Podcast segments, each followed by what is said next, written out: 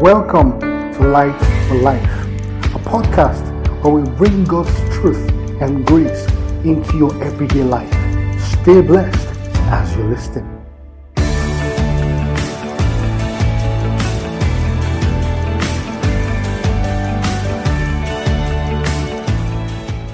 Praise God.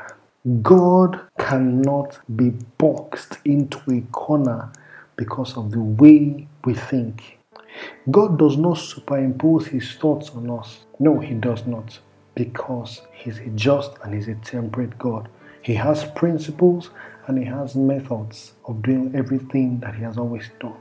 God would have looked at the earth and said, "Be formed." But God yet still said, "Let there be light." Even God knows the power and the property of light. So in the time where we are, where people think that life is all about what they feel and what they see and how they feel and what they are going through. Yes, I'm not trying to say that what you are going through is not important, or what you feel and see is not important. But until we learn to get to the point where we see God for who he is, what he is, and what he can do. But we're not going to follow God because of what he can do, and that has been the problem for a long time. People have looked for the hand of God, but not for the heart of God. People have looked for signs, but not for the God of the signs. People have looked for miracles, but not the God of the miracles. People have looked for the powerful God, but not the God that is powerful. It's amazing how so much we have clinged on to God for what we can get from him, and not what we can give to him. It's amazing how much we have, would I say, robbed God of what he freely gives every day. And whenever he doesn't give, we are like a child who gets angry because we don't get what we want. And we jump from one pillar to another pillar to another pillar, because we think in this pillar we will find what we are looking for. Until man gets to a point where he begins to relate with God, not based on what God will give to him, but based on what God wants for his life, based on what he can pour out his life for God for. The Bible says in the book of Galatians, "It is no longer I that liveth, but Christ that liveth in me. And the life which I now live, I live by faith in Christ Jesus." Jesus spent his time on earth not just doing miracles, because a lot of people think that that's what Jesus came to do miracles. I bet you even the apostles at some particular point were confused, and they said, "Jesus, have you come to restore the kingdom of Israel at this particular point?" And Jesus said, "This is not the kind of kingdom I've come to restore. This is not the agenda of God. It is not to restore physical things." As a matter of fact, man has capacity to do physical things. That's why God gave us brains. That's why God gave us wisdom. But I'm not talking about physical things. I'm talking about the things that control physical things. I'm talking about spiritual things. God wants us to live our lives for him. That's how we get changed. That's how we get transformed. That's how we move from one level of glory to another level of glory. And when I'm talking about glory, I'm not just talking about when you now speak in tongues for 200 hours, when you now pray and you walk in the spirit and you're floating in the air. No, that's not what I'm talking about. Yes, those things are there, and they are good, and they are powerful, and they are necessary, and they should occur, because these signs should follow them that believe. But beyond the miracles that we see, that we celebrate, revival, miracles, or relationship with God, or closeness or proximity with God, ought to tell in the lives of people. My relationship with God ought to tell in how I live my life and what I do with the Word of God, or what I do in my relationship. There must be an outflow of everything of my relationship with God. If there is no outflow, it is no longer a relationship. People have related with God not for God, but they related with God for themselves. So the only testimony they have about God is a new car, a new house, a new job, abroad trips, and all that. And mind you, these things are good. They are the good things of life. You deserve them. Christianity is not a recipe for failure. Walking with God is not a recipe for failure. But mind you, if you fail, doesn't make you less a Christian, doesn't even make you less a child of God. If you are poor, broke and broken, doesn't make you less a Christian. Your Christianity cannot be judged by whatever you have achieved in life. The only thing that you achieve in life that stands on the last day is the purpose of God in your life that you fulfilled. Not the car that you bought, not the house that you lived in, not the places that you traveled to, not even your academic qualification. Oh, there was war in Israel at a particular point in time. And Goliath was insulting the children of Israel for 40 days and 40 nights. He was insulting them, labeling them, and no man could stand up. And mind you, there was a man in Israel who was the tallest man at that particular point in time. His name was King Saul. He was actually the king of Israel. And Saul could not do anything about it. Saul was so tall, he was so mighty, he was so huge that David could not carry his sword. David could not wear his armor.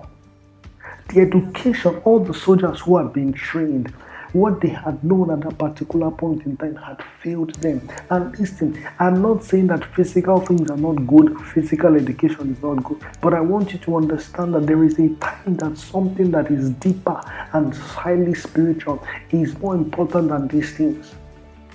As a matter of fact, I dare to tell you that if you must be educated in line with purpose. And if you still don't understand purpose, fine, go to your regular life. Where's the point I'm going to? That we must live our lives according to the will of God. We must not approach God for what we can get from Him. We must not approach God for only the things that God can do for us. But we must approach God daily and say, God, what can I do for you? And listen, that question, as much as an obscure question, it is already labeled in your heart. The Bible says, for we are the workmanship of God, created unto good works. One of the first things that God has created us for is for good works. It's for good works. The Bible says, let your light so shine before men that they will glorify your Father in heaven. Let your light so shine. Let your light so shine. Your light is not for a new car. Your light is not for a new house. But your light can produce a new car. It can produce it. But that's not the purpose of your light. The purpose of your light is to reveal Christ. The purpose of your life is of your light is to shine Christ to the ends of the earth. The purpose of your blessing, of your physical, materialistic blessing, is to glorify God.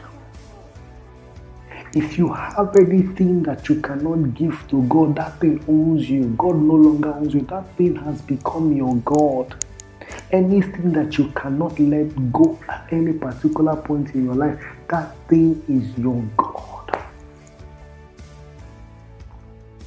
For us to think that the only reason why we must approach God, or if we gather in church and the only thing we think of, bless me, my year of prosperity, 2020 has shocked everybody.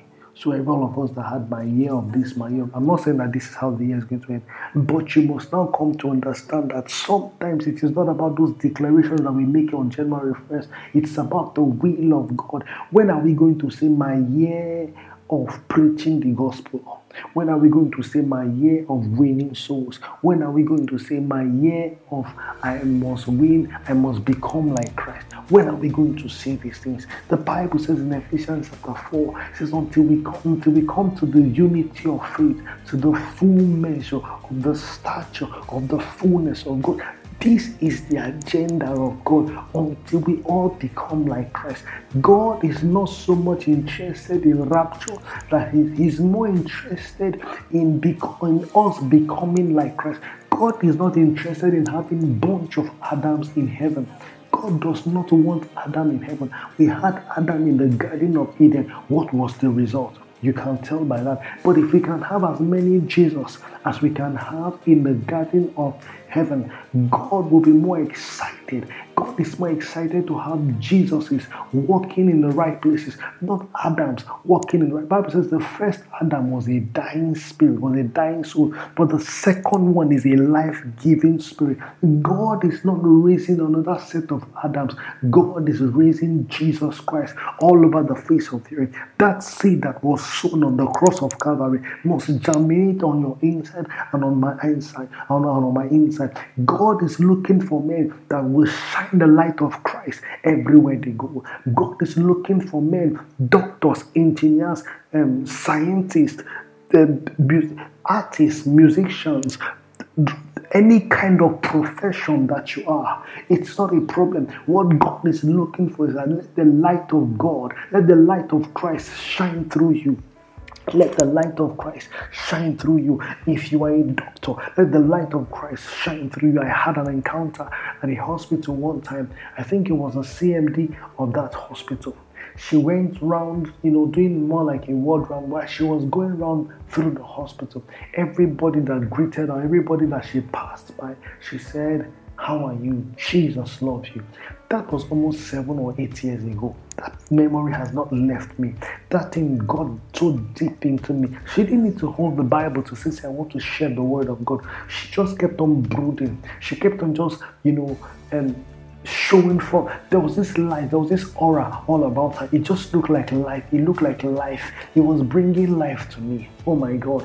See, God wants us to share light. You are a doctor, share the light of God. You are a scientist, share the light of God. You are a web developer, share the light of God. You are a programmer, share the light of God. You are a banker, share the light of God. You are a businessman, share the light of God. Wherever you are, God wants you to shine forth the light of God on your inside. And in case you say, "Well, I don't have the light of God. I'm not born again." It's simple. You don't have to go and kneel down in front of anybody. Right where you are, you can say, "Lord Jesus, I want to shine your light. Come into my heart. Teach me the way to go." And I can bet you, Jesus will come into your life.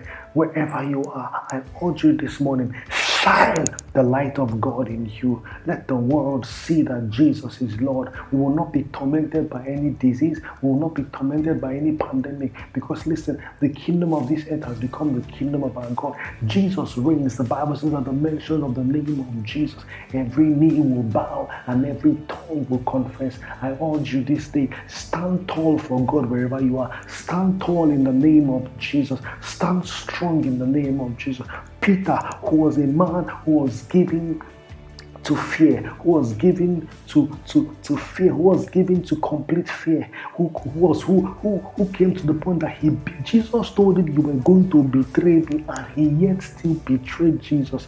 But when Jesus was no longer there, after he had been crucified, and they said, Who are you talking? Who is these people speaking in strange tongues?" And the Bible says Peter gave up and gave one of the most remarkable speeches that we will never forget as Christians. The Bible says he spoke, and in that day 3,000 souls were added to the church.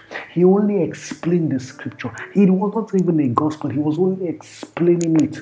Oh, in the name of Jesus, wherever you go, let the boldness of Christ come into you. For the Bible says, God has not given us a spirit of fear, but of love, power, and of a sound mind. Receive power today to represent Jesus. Let the light of God shine through you. As you meet your colleagues, as you are in the car, don't let people talk you down because of coronavirus. Don't let people talk you down because, the world is coming. If the world is coming to an end, it's a good thing. Hallelujah. We are going home. We are going home. Don't be scared. There is nobody in school or in a boarding school who is being told that it is time to go home, and the person is, except that person is living a wrong life, or except that boy is a bad boy in school. Well, like I used to know a lot of people. But there's nobody that is told that it is time to go home and the person is scared. Be excited if the world is coming to an end.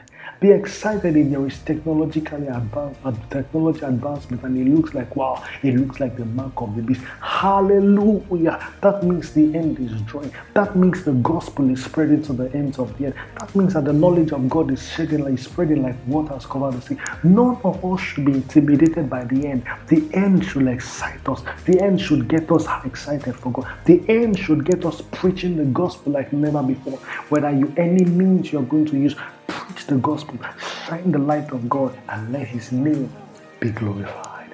In Jesus' name, I love you, and I'm going to see you in the next episode of this podcast, and I'm sure that God will bring a much more resounding word to us in Jesus' name. Amen.